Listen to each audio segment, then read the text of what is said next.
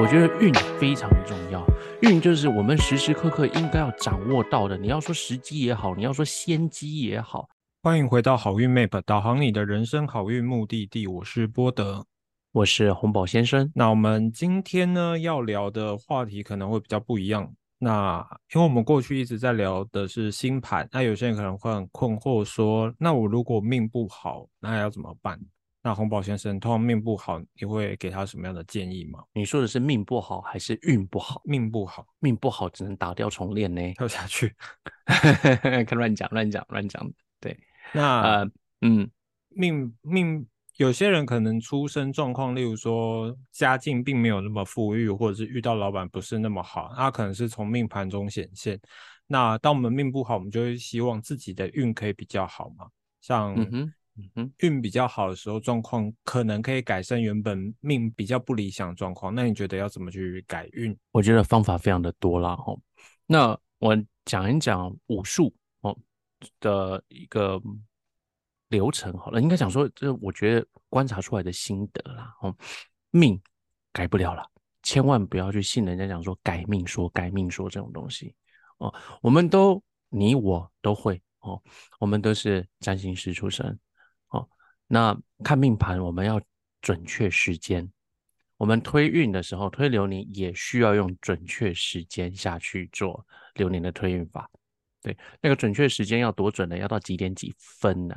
甚至连出生地、经纬度这都要算下去。所以命在这张命盘上面呢，它已经被定格在那个地方了。啊，对，格局的高低大概就是这样子。所以改命不可能嘛？嗯，运不一样啊，运不一样啊。我觉得运非常重要，运就是我们时时刻刻应该要掌握到的。你要说时机也好，你要说先机也好，这就是我们讲那个运。我今天很幸运哦，因为我今天呃路边就有停车格，所以我车子马上可以有位置停，那不是很幸运吗？对不对？所以你有掌握到那个人家车子出去，然后你就马上有空位的那个时机，所以那就时机点，那就是运的了。简单讲起来是这样，可是。运要怎么改？那就要回过头来讲，中国有一句老话叫做“一命二运三风水，四积阴德五读书”。当然六七八九十也有了，可不用讲那么多哦。要改怎么改？刚说了，命不可改嘛，剩下的东西倒过来做就对了。哦，五读书，先从读书开始。没错。那你觉得读书是读什么书？读什么书？读可以赚钱的书。书中自有黄金屋，嗯，书中自有颜如玉嘛，是不是？可是古时候的读书概念不是这个概念呢。古时候的读书概念啊，中国人哈，呃，我们讲中华文化哈，都被诸子百家或者是那种那种很高尚的那种嗯思想，儒家思想给影响住了哦。所以我们在讲读书是读什么？是格物致知啊，修身这种书。齐家这种书，所以我们知道什么叫做是非，什么叫做进退，什么叫做该做，什么叫做不该做。所以你在知是非、知进退的时候，你就会知道做与不做之间道义在哪里，那条道德底线在哪里。所以在能做跟不做之间，我们就会攒得德性。嗯，德性分两种，你做了好事了。广西希望大家都帮你包养啊什么的，呃，就是想说，哎呀，波德员外真是人太好了哦，做这么多事情，大家都觉得说，哇，造桥铺路啊，所以我们就封他为什么大善人啊什么这种的哦，那大家都受万人敬仰嘛，这个叫阳德，嗯，哦，这因为所有人都会把你的好念记在心里。那四积阴德的阴德是什么？文昌帝君阴志文里面其实都有写到了哦，阴德。简单讲起来，就叫为善不欲人知，这就是阴德了。嗯，对，所以德性很重要，因为德不孤必有邻。嗯，对，所以你如果德性很好，一定有人相助。对，哦，然后这时候我们就来看了，所以啊，德很重要啊，哦，所以守阳德，守阴德，看你是想要用阳德的方式，还是守这种阴德的方式都可以。我不会评论说，呃。阳德的人就是沽名钓誉，我觉得不行这样子，人家真的也是做了嘛。所以这个阳跟阴是显现跟不显现的意思喽。对，我一直以为阴德是地府在计算的，阳德是人间在计算。因为你人间不计算，地府帮你算。嗯，所以如果我今天做的善事刻在庙里的那个石柱上，那这样算阳德还是阴德 ？OK 了，你要说阴德也可以啦，因为那个庙里感谢你嘛，对。那可是这就是一个明显牌嘛。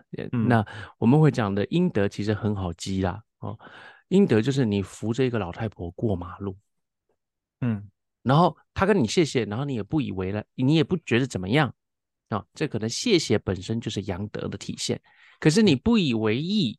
就是随手就是一直做这种善行，可能随手一点点小事，一点点小事，这就是阴德积聚积聚阴德的善行。嗯啊，它可能是阳德的面，阴德的体。嗯哦，所以讲简单就是为善不欲人知。可是你不欲人知，是你发自内心不欲人知，却被人广而为之，那不是你的问题啊。OK。所以，如果是今天做善事，你特别叫记者在这边拍你的话，这就是为善阳德，是阳德，直直接接阳德。那知与不知这之间的计算方法会有落差吗？我刻意去做，跟我发自内心去做的那个功德体现会有差吗？好，这就要回到我们刚讲的读书，五五读书哦，这个。如果书有读到家，就不会有刻意为之跟不刻意为之的的问题了，因为你的举手投足之间就是圣人典范，嗯，那就没有刻意不刻意。OK，那如果你的举手投足之间还有一点点刻意，嗯，那就非圣人典范，但是，但是依然是一句一件功德之事，只是你。就是违违心违心的，他不是真正的发自内心、发自肺腑想做出来的事情，他不是就像举手之劳那么一般的简单。嗯，可是即便如此，我也觉得很伟大。OK，因为比什么都不做都要来得好啊。好，可是如果你是用这样子的一个名誉，然后去行那种什么诈骗、拐骗的背后的其他动作的话，这绝对就是包着糖衣的恶果。哦，这跟阳德阴德没有问，这完全没有关系，因为它背后是二阴。所以讲完功德之后，接下来下一个可以再努力的地方就是风水。风水，没错没错，三风水嘛，对不对？那你就可以讲了，我们讲说积善人家必有余庆，所以你真正那种德性很高的这种人呐，哈，他不可能会有不好的风水，他不用择地。福地自居，所以福地福人居这句话是真的存在的，是真的啊。所以讲这句话的人要先衡量自己是不是福人，才可以讲这句话。没错，没错，没错。你不要自己傻不隆咚的，然后自己明明就平常也不修缮，也不怎么样，然后就风水师就跟你讲说你这个房子不好，你讲说不会了，福地福人居了。对，嗯，那这我妈都我妈都跟我讲福地福人居，打个问号，你怎么确定我们是福人？可是我觉得你的确是挺有福气养的，是福星有几个显现啊？放在是什么意思？不是不是不是那个，不是福星在面相上当中是要有几个呃呃真相的，对。然后你的确有出现过几个，出现过，消失了吗？不是啊，出现了几个哦，很会抓语病。那您刚刚讲福地福人居这个风水哈，小了一点，嗯，因为。我们讲哈，另外一个东西哈，山一命相谱是中国武术嘛？哦，五个东西，山是什么？山是人修山法哦，一个人字边，在一个爬山的山为仙嘛，所以人人修山法能成仙，所以这个叫做修行之术、求真之术。任何宗教哦，不论你是佛是道等等的，只要你有转化内心、寻求。净土或者是深山求真问道的心情的这样子的一个法门，都属三法，这属最高的。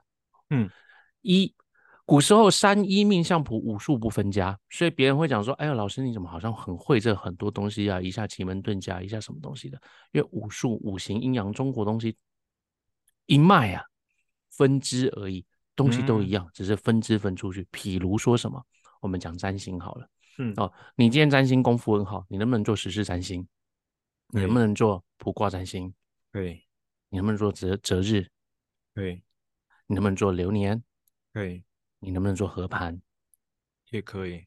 那你当然可以做本命嘛。嗯，对，这一些这样算来了，那我是不是应该讲说，哎呀，老师你好厉害哦，就你怎么都会啊？嗯，就是一个技巧的变换而已。对对对，所以中国的东西，就中华文化的东西，离不开阴阳五行。嗯，哦，差不多九宫河图洛书了，阴阳五行河图洛书离不开这些东西。嗯，对，有的时候你可能还要先天卦、后天卦等等的这些东西，通通把它加进去，哦，就会完善成各个系统的元素，再分支为不同的小系统。所以你看，哎，你还别说，哎，那你看医跟这什么关系啊？医疗的医。跟武术中的三医三医命相谱嘛，第二个就是医道啊，跟医什么关系？医什么关系是什么意思？跟医就我们讲命理的这种东西，怎么会跟医扯上关系呢？哦，因为我们会从自己的命盘去看自己的体质状况怎么样，然后再给出对应的药材。那药材可能有属五行的某种气，让你去补气。也也是你有说到位置哈，可是真正来讲的话，中国的养生之道哦，五脏六腑概念还是离不开阴阳五行概念。对，我们知道心脏属火嘛，肝脏属木嘛，肾脏属水嘛，这这种东西，所以所有的药理还是根据阴阳五行的相克制煞制化的一个道理，然后去调整你身体的。整个机能，所以还是原本原原本本这个武术的这个概念，就是阴阳啊、五行啊，这这原始的这个概念，去作为核心基础，变成我们呃怎么样养生或治病的一个概念。所以中国自古有道医不分家嘛，所以一个牛鼻牛鼻子道人，云游四海，然后到到处悬壶济世，哪来的？就一脉相承，各种东西这样学下来的。哦，嗯，所以医也是这个概念。嗯，所以西医以外的任何医啦，我们应该要更开阔来看，什么阿育吠陀等等的这种医算不算？我觉得也算。嗯，因为西方占星学里面也是有那个嘛，体意值去算我们的体意，然后去看身体健康。嗯，没错，没错，没错，这东西都算啊。只要跟现在西医的这种概念不同的，就是早期的这种呃以。顺势性疗法，或者是那个相生相克等等，用这种元素型去作为一种推演的健康，都属这个一里面的。三一有了命，命就好说了嘛，命就是时间推运的嘛，呃呃，时间推呃推运也是了哦，本命跟本命有关的都在这里面，流年也是，流年算命不算运，算运算运。可是我的意思是说，以这一个角度去做，呃，三一命相谱只有五个里面的时候。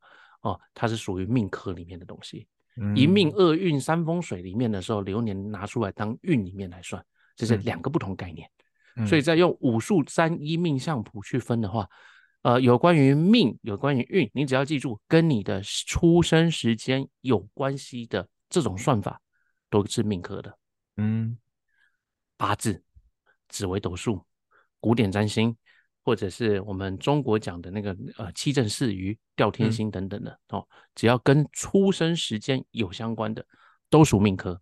嗯，不论你是以日柱为呃日主为论，时主为论，还是以四分钟为论，我不管。可是跟时间出生时间有相关的，都在这一科里面。嗯，推运当然也在这里面了嘛。嗯，那这就是所谓的命科。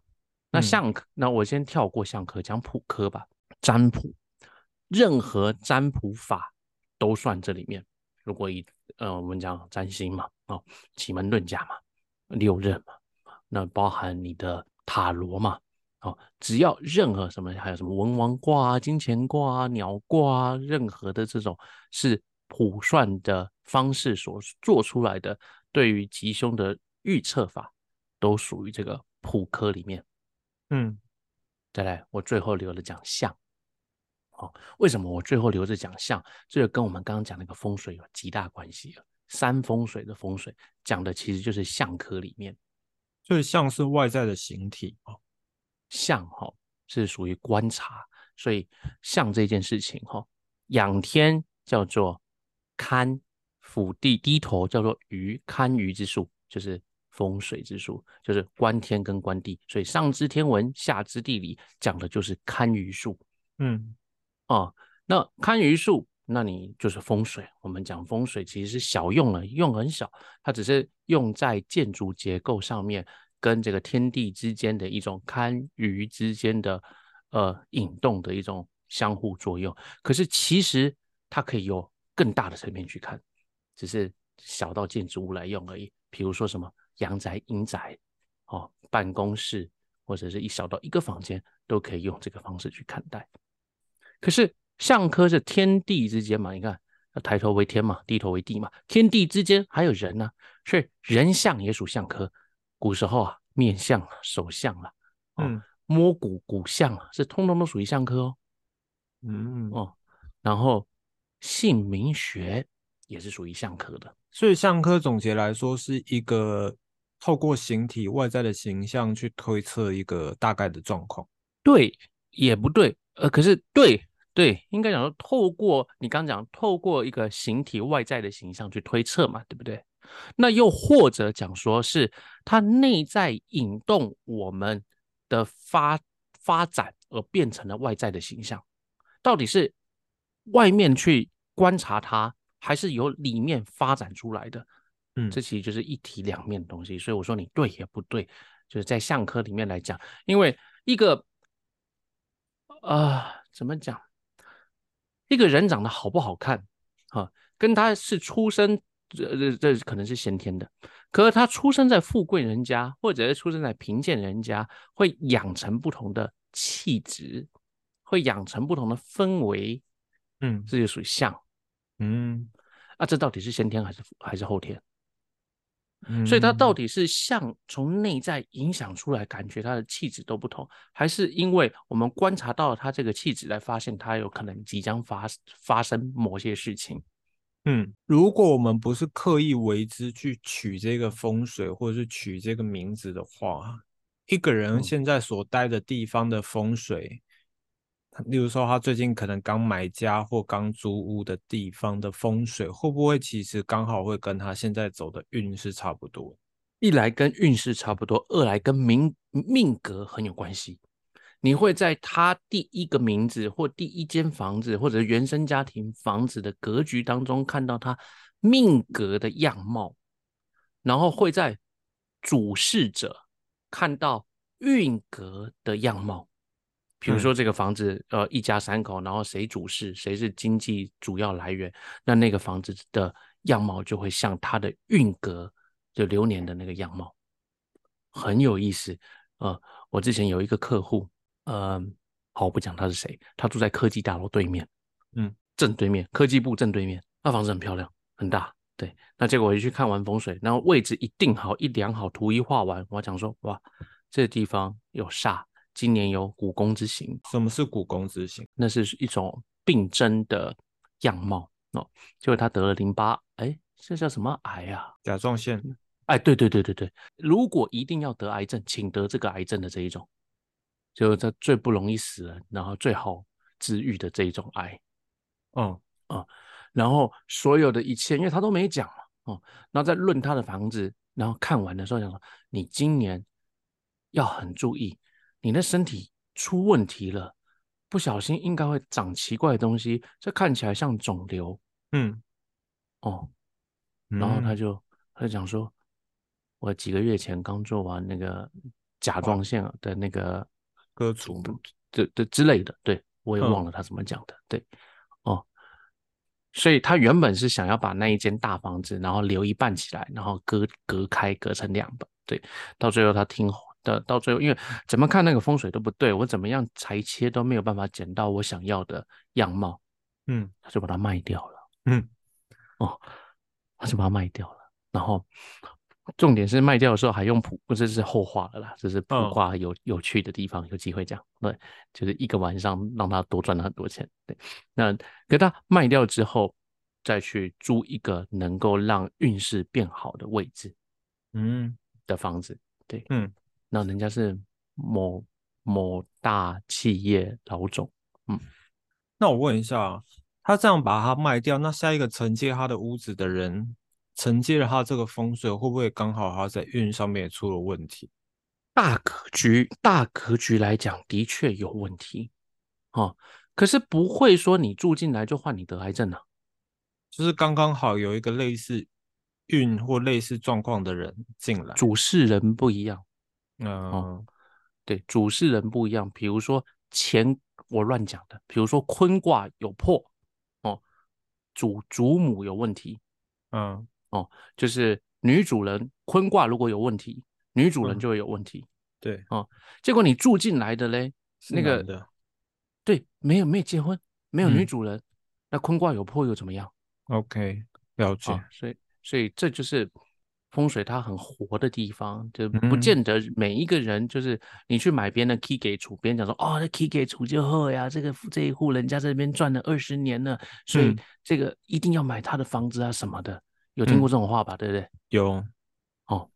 那有听过这种话，那我后面就要补一句话了，就是如果你以那种呃三元九运的算法去算一个房子一运二十年，当然二元八运的算法不一样，最长是最短十八年，最长二十七年。哈，那如果你以三元九运的一运二十年，他讲说他赚了二十年，他走了，这个房子退运了，你去捡一个退运的房子干嘛？他退运，他接起来会不会？换另外一个不会不会不会，那个运就是过了，那个运就是过了。嗯，他在要要再等二十年后，也许下一个运他的临阵才会回来的，也许才会接到好的运。但我延伸问哦，像一个人通常房子如果是被法拍的话，是不是运阵不好？那如果这样去承接一个法拍屋，是不是接一个运不好的房子？你这样讲我不能算错哦，可是。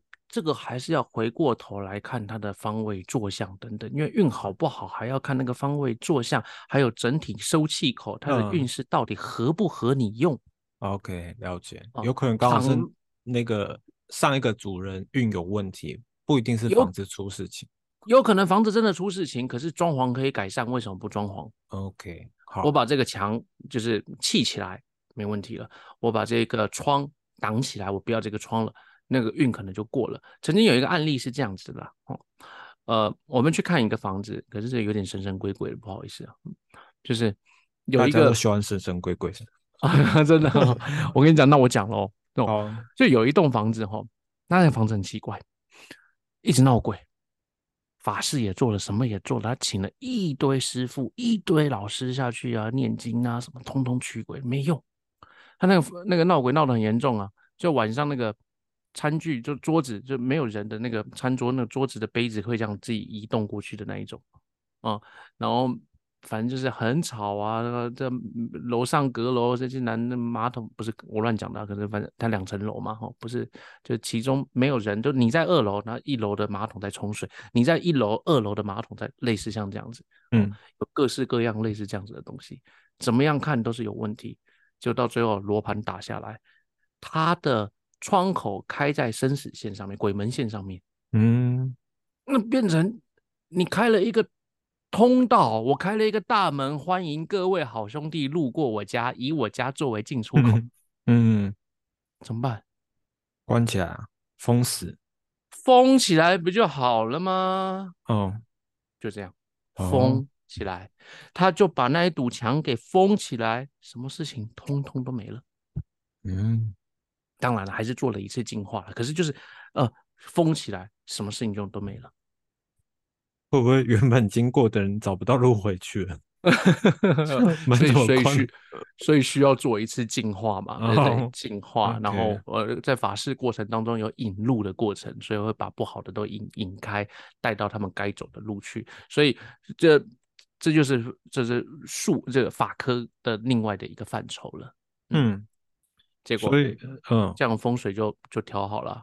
所以，啊，那原本那个，那如果你原本这样闹住下去的话，有没有可能住到你身体？那就是什么焦虑啊，呃，精神有问题啊，都有可能呢。失眠什么都会。你一个晚上那马桶一直响，你怎么睡觉？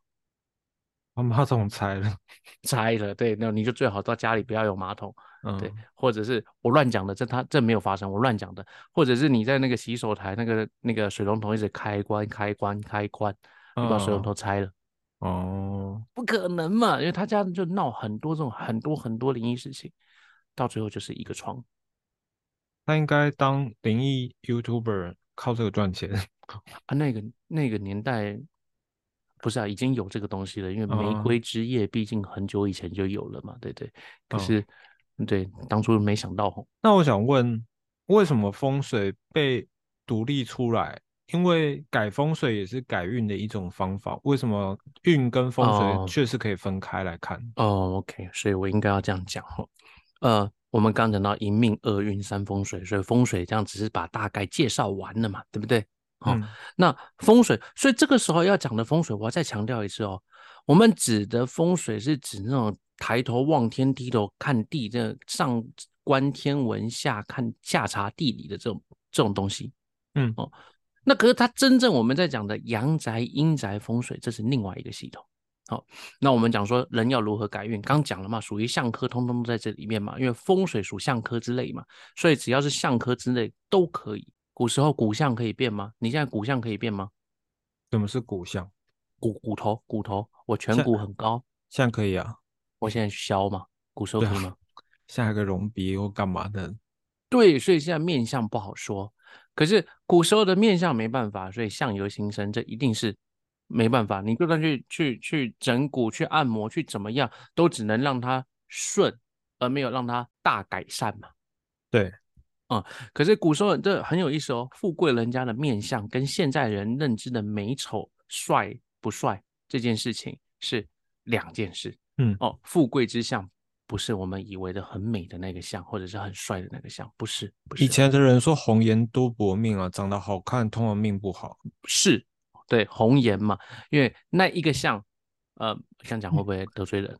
不会啊，有一点刻薄样哦，可能有一点小三样等等的。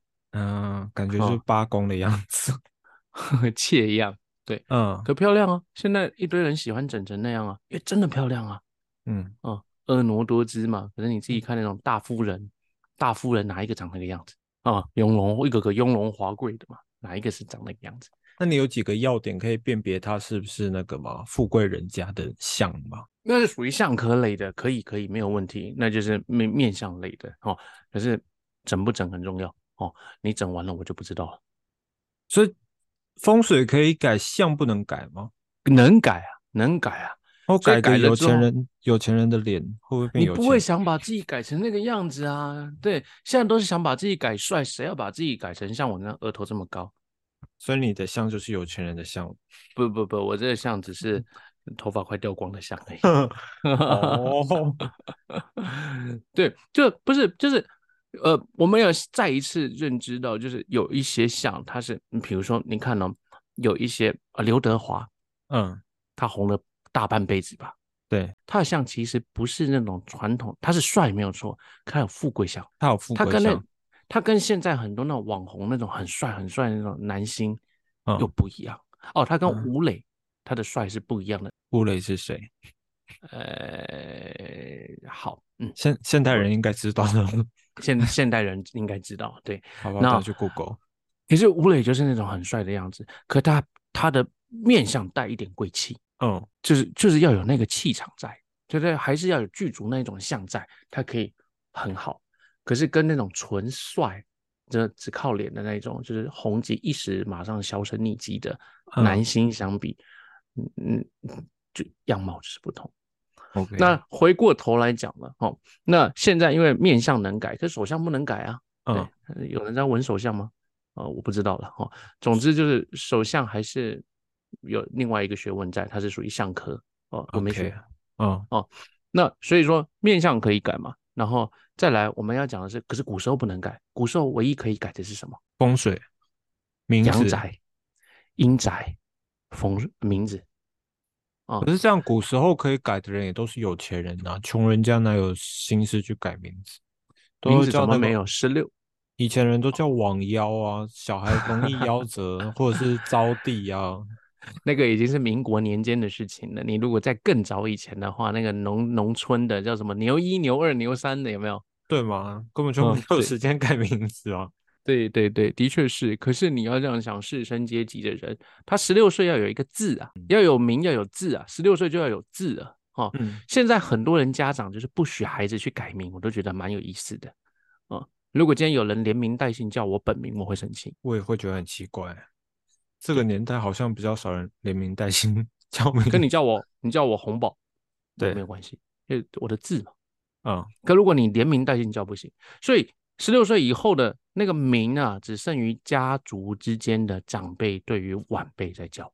OK，十六岁后应该有字，而且表字都都是达官显要或者是士绅贵，就是贵胄之类的帮你起的，你的恩师帮你起的，你的爷爷可能是秀才帮你起的。如果你有幸得到天子赐你一个字，嗯，天子帮你取取的。你妈妈有什么意见呢？也是，你爸妈一点意见都不敢有，而且求之不得。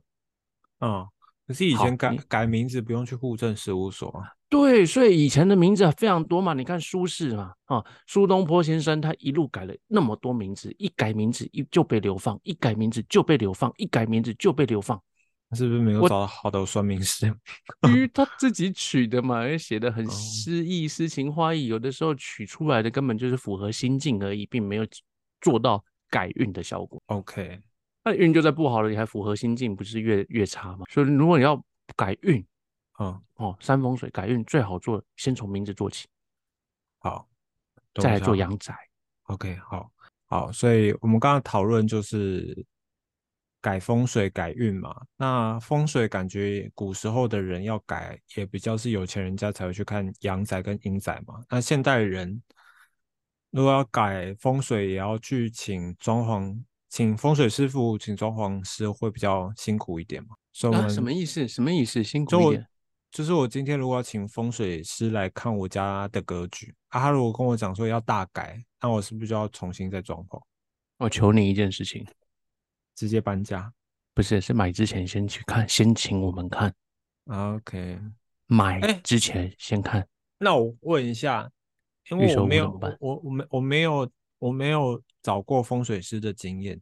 像风水老师，他们是谈一次价格，他会陪你去看每一间大大小小屋子吗？还是你决定好的最后可能手边三个选择，他去帮你看？还是看一个人收一次价格？每一个人的风格不同，他有不同的做法。好，哦，别人我不讲，我讲我自己。嗯，因为我们这一派不喜欢看只看室内论内格局，因为我们认为只论内格局，你外局是死局，你内格局再好都没用。嗯，因为外局是一滩死水嘛，它没有办法让你长风聚气也好，它没有让你风生水起也好，你里面再漂亮都是假的。嗯，所以外局第一重要，所以啦，外局我就得陪你去看很多房了。所以收钱收两个阶段，就是一个是外局的阶段，一个是内局的阶段。外局没有看好，干嘛看内局？OK，内局很简单呐。内局为什么很简单？最难难外局。